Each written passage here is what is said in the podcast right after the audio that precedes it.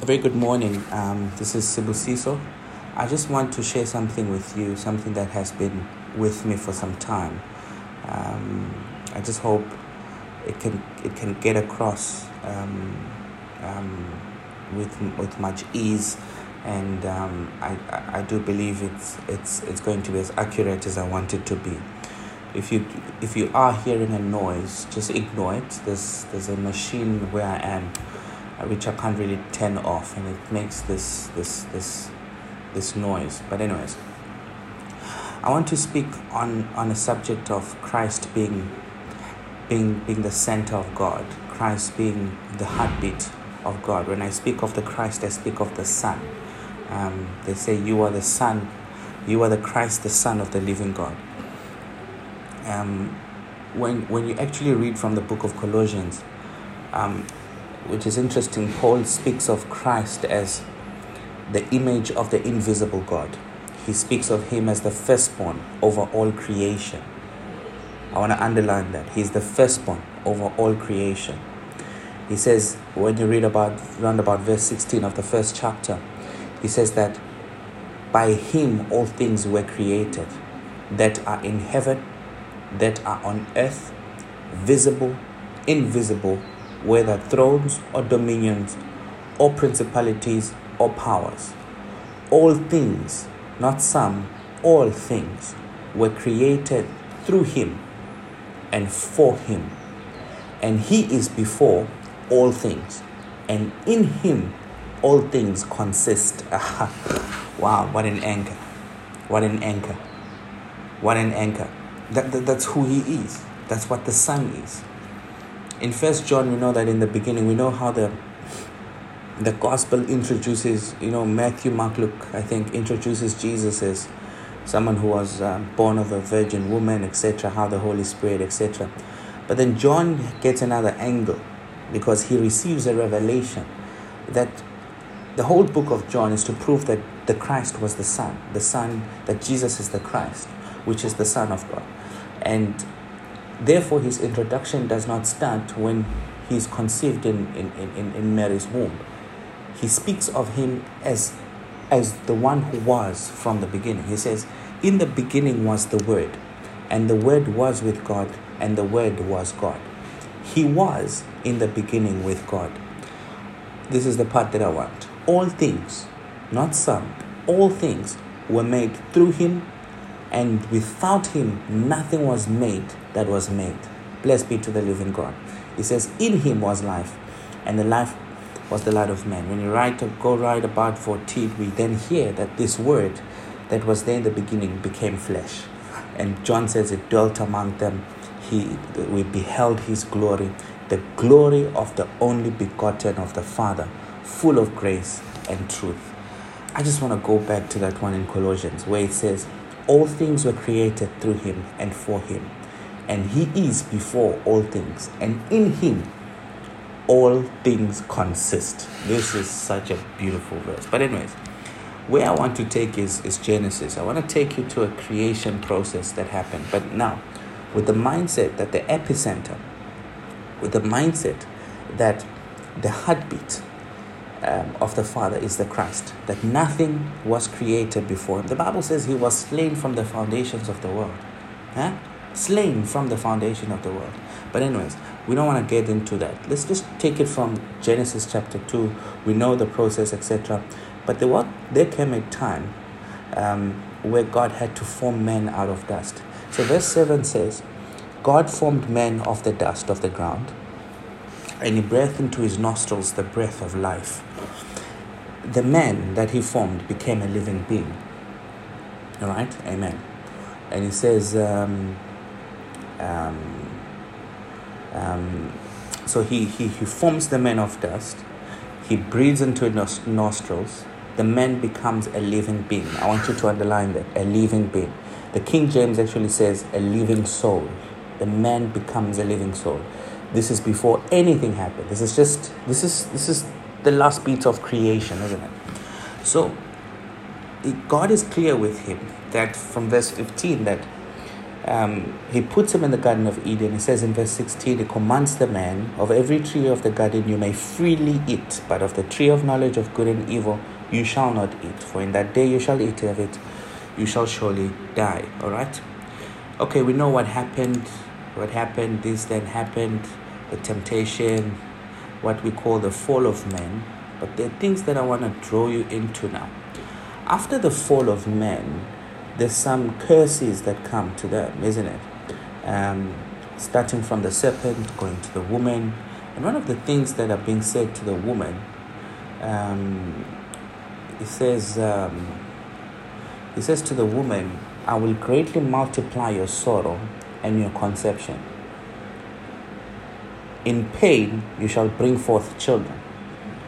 This is a curse. This is as a result of a bad decision. But I'm not going to be a motivational speaker and start speaking about bad decisions. No. Let's stick to the context. You desire your desire shall be for your husband and he shall rule over you. This is a curse. The ruling over is a curse. Now, this is different from how we how the the the the, the relationship between the Christ and the church is portrayed. It's not necessarily a ruling over. You understand? But anyways, these are things that occurs, you know.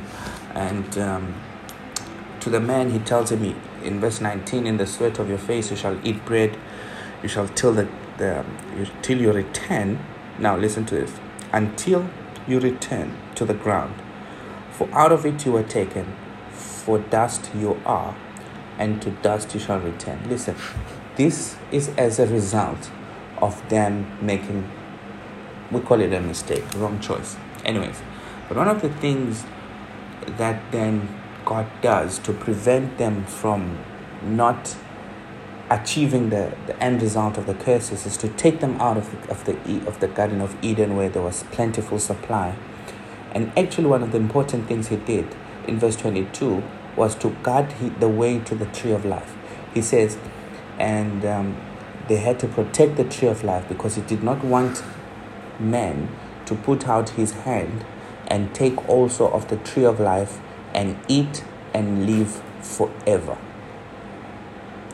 This is as a result of the curse, but that's not where I am. Let's go now. They have a family. We're told of Adam and Eve having sons, Cain and Abel, Cain killing Abel. And then this is where it becomes a bit interesting. After all that was done, the Lord set a mark on Cain, lest anyone finding him should kill him. But verse 16 Then Cain went out from the presence of the Lord and dwelt in the land of Nod on the east of Eden. And Cain knew his wife, and she conceived and bore Enoch. Now, a lot of atheists and a lot of people who critique a lot of things will be overcritical about this. Oh, where did the wife come from? Don't overthink things. The reason we are told of Adam is because he forms part of the genealogy of Christ. Oh man. Everything in scripture is pointing to the Christ. Everything in scripture is speaking of the heartbeat of God. So we are told of Adam and Eve simply because at the end of it all, the same Christ will be called the last Adam. I'm going to show you just now. So we are given an account of the first Adam so that we have an account of the last Adam. It does not mean that God didn't create other people. Of course it did. Come on, don't don't try and think and overthink this thing. Come on. Just just don't don't go there. You understand? But we are told of Adam because the genealogy of the Christ is going to come from that one. You understand? So that when they say the last Adam, we understand, oh, this is what it means. When there's comparison, we understand what's going to happen. I'm going to show you a couple of things um, that happened and um, in comparison with the Christ. But because of time, I might just limit that. I wanted to go into Romans chapter 6 uh, from verse 12, but uh, I'll, I'll, then choose to go to 1 Corinthians 15. So that's what, that's what I wanted you to understand. Um, don't Let's not draw much on this, but just, just, just take the pointers that I've, I've drawn you out of the dust and everything that has happened, etc., etc. But with that said, let's not forget that the heartbeat, that everything that was created was created by Him and for Him. And everything that, that consists, consists because of Him. Hallelujah. Um, so now, in First Corinthians 15, we actually get to understand what the gospel is all about. He says, Paul says to the Corinthians church, this is the last part I'm going to read. I declare to you the gospel which I preached to you, which also you received and which you stand, by which also you are saved, if you hold fast that word which I preached to you, unless you believed in vain. Okay? For I delivered to you first of all that which was which I also received, that Christ died for our sins according to the scriptures. That's powerful. According to the scriptures. Um, when Jesus resurrected, there were these two men who were having a conversation about him but failed to recognize that this is the same man we're talking about. But later on, he tells them that um, the whole scriptures, this says he, he sat down with them and expounded from the whole, from the whole scriptures, showing them things concerning himself, which goes to the point of saying the scriptures must speak about the Christ because it's all about that. Nothing consists without him. So he says to the to the to the unbelieving, to the Pharisees and all, he says, You search the scriptures day and night, thinking that in them you'll find eternal life. Yet the very same scriptures that you're looking are speaking of me. Hallelujah. He says, even the same Moses that you worship and, and you, you, you really can't get um, away from, he speaks of me. You understand? He, he, he, speaks of me. So we need to understand that there's something that really gets God moving. Um, because once you shift away from this epicenter, once you reach away from this heartbeat, you're really making a noise. Um, um, you're really wasting your time. You need to be where, where God is, and that's where the Christ is. Now, listen, I want to show you something interesting here. So let's let's skip this whole thing because um, um, it will it will take time, right? Yeah, let's take it from verse 20. 1 Corinthians 20, 15 20 says, Now Christ is risen from the dead and has become the first fruits of those who have fallen asleep. For since by men came death, by men also came the resurrection of the dead. For as in Adam all die, even so in Christ all shall be made alive. This has nothing to do with heaven or hell. This has to do with life. Through one man came death. He says, through this one comes life. But each one in his own order. Christ the first fruit, afterwards those who are Christ at his coming. Right? Then comes the end, then he delivers the kingdom, etc. Um, for he must reign till he has put all enemies under his feet. Verse 26 The last enemy that will be destroyed is death. Okay? Right. Now, I wanted to take you somewhere very interesting. He says, But someone is going to ask in verse 35 How are the dead raised up? And with what body do they come? He says, You are foolish. What you sow is not made alive unless it dies. And what you sow, you do not sow that body that shall be, but mere grain, perhaps wheat or some other grain. But God gives it a body as He pleases, and to each seed its own body, right? All flesh is not the same flesh, but there's one kind of flesh of men, another flesh for animals, another for fish, and another for birds. He says there are also celestial bodies there. I'm actually reading Bible now. It sounds like I'm reading a biology book. He says there, there are also celestial bodies and uh, terrestrial bodies, but the glory of the celestial is one, and the glory of the terrest- uh, terrestrial is another. There is one glory of the sun, another glory of the moon, and another glory of the stars. For one star differs from another star in glory. So also is the resurrection of the dead. The body is sown in corruption, which is decay. It is raised in incorruption, which is imperishable.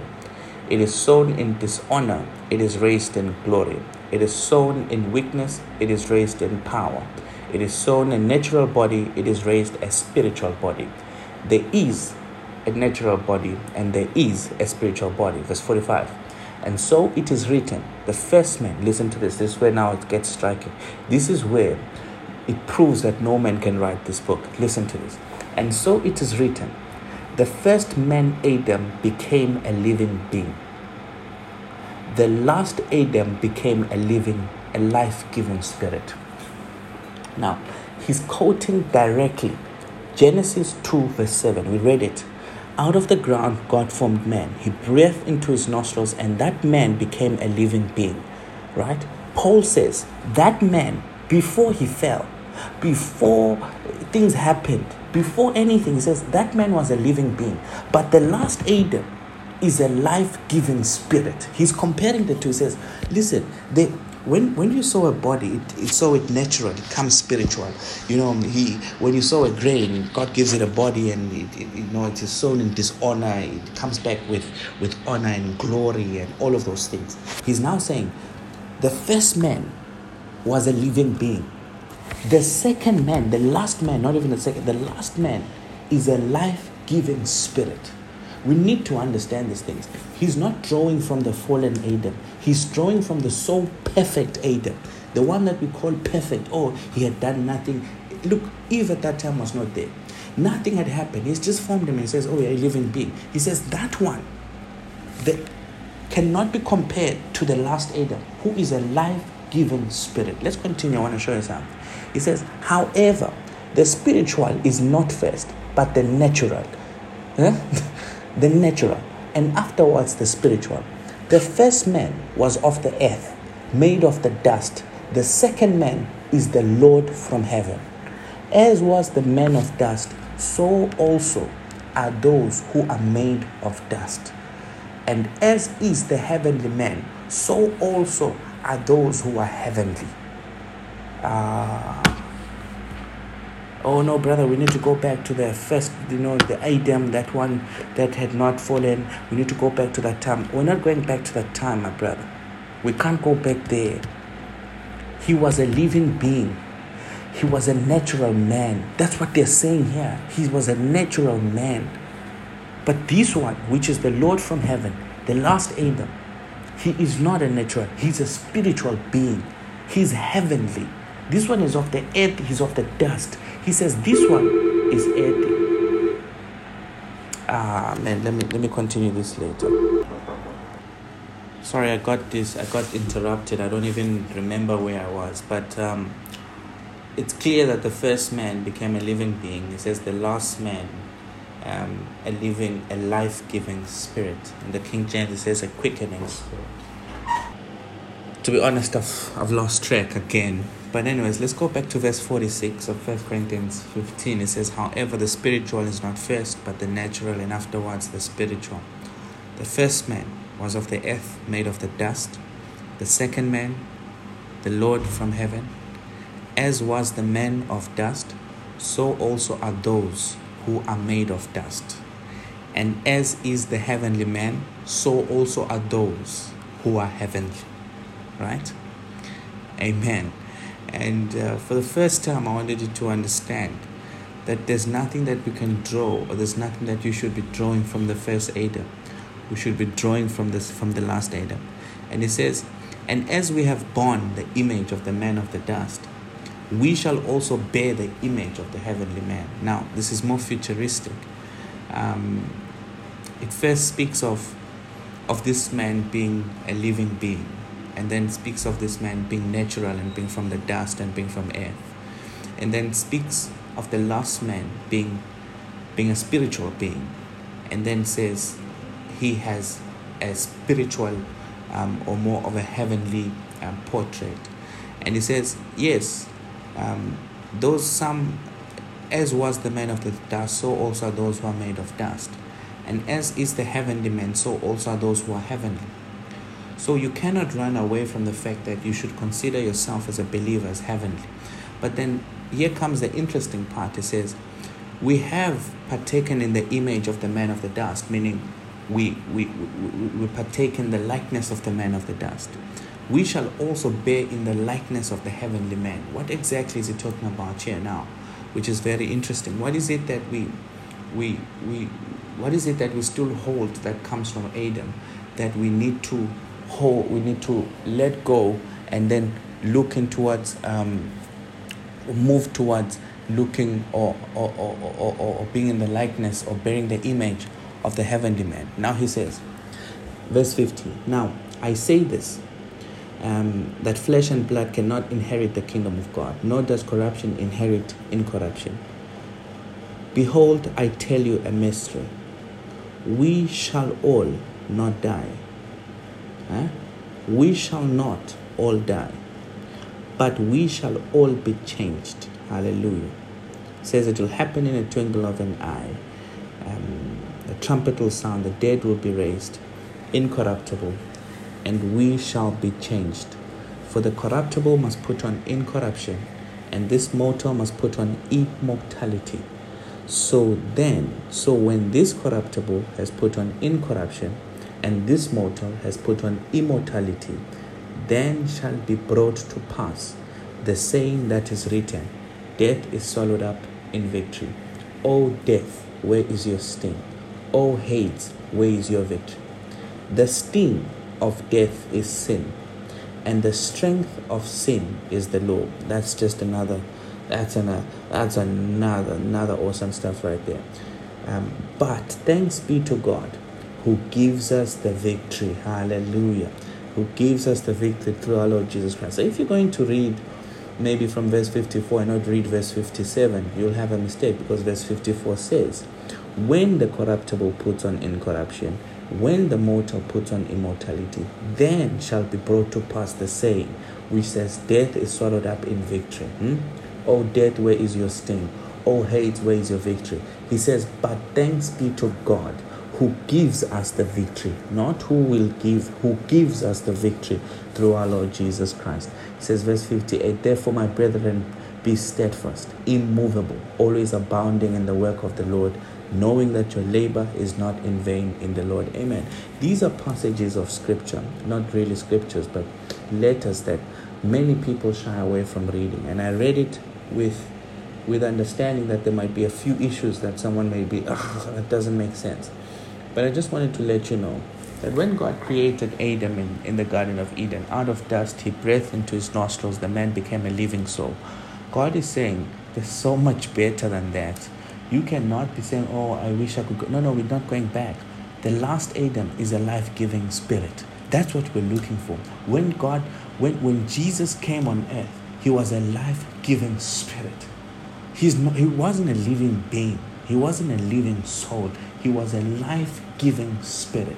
And that's what we're looking for. And he says, As we have borne the image of the one who's earthly, which is Adam. He calls him natural. He calls him a living being. He says, We shall bear the image of the heavenly one, the one who's a quickening spirit. Hallelujah. And he says, There's a mystery that I need to tell you, a secret that people do not know. Not everyone is going to die. what? But we shall all be changed. The dead who have seen corruption, who have perished, will get a body that is imperishable he says, the mortal who will be alive, they will get a body which is called immortal. Immortality. It's there, we read it. And then he says, now, when that happens, the saying that says death is swallowed up in victory will come to pass. But thanks be to God who gives us victory through our Lord Jesus Christ. Amen. Guys, I just wanted to show you how the Christ is such a center. And every time we reference God and we want to want to really want to, to understand. It has to be centered around the Christ. I was just trying to show you that there's nothing you can draw from Adam and all that happened that doesn't point you to the last Adam, which is Jesus Christ. Anyways, um, let me read to you maybe something more that will make more resonate a bit more, you know, than than this. Um, New King James Version. Let's do this. Let's read it from the New King James Version. Just I'm just going to highlight a few things so that you you you understand. In Romans chapter 5. It says, just as though one man, through one man, sorry, sin entered the world, and death through sin so these things were not in, in, in, in, the plan, in the plan. They were not in line. So sin entered and death entered through sin. It says, Death spread to all men because all sinned. For until the law, sin was in the world, but sin is not imputed where there is no law. So uh, this will need a more explaining and more time, but I just wanted to show you something interesting. It says, Nevertheless, verse 14, death reigned from Adam to Moses, even over those who had not sinned, according to the likeness of the transgression of Adam, who is a type of him who was to come. That's where I wanted to take you. He says, Nevertheless, death reigned from the time of Adam to Moses, even over those who had not sinned, according to the likeness of the transgression of Adam, who is a type of him who was to come. Hallelujah. So he says Adam is a type of him who was to come, which is the Christ. So every time we see Adam, we must reference, we must see the end result, and that's the Christ, and that's the Son, and that's that's where we need to be going for. People always say, oh, "I wish to go back to Eden," my brother. I don't wish to go back to Eden any day. I want to be found in Christ. I want to be found in the heavenly man, the one who's a life giving spirit. Be blessed in Jesus' name. Amen.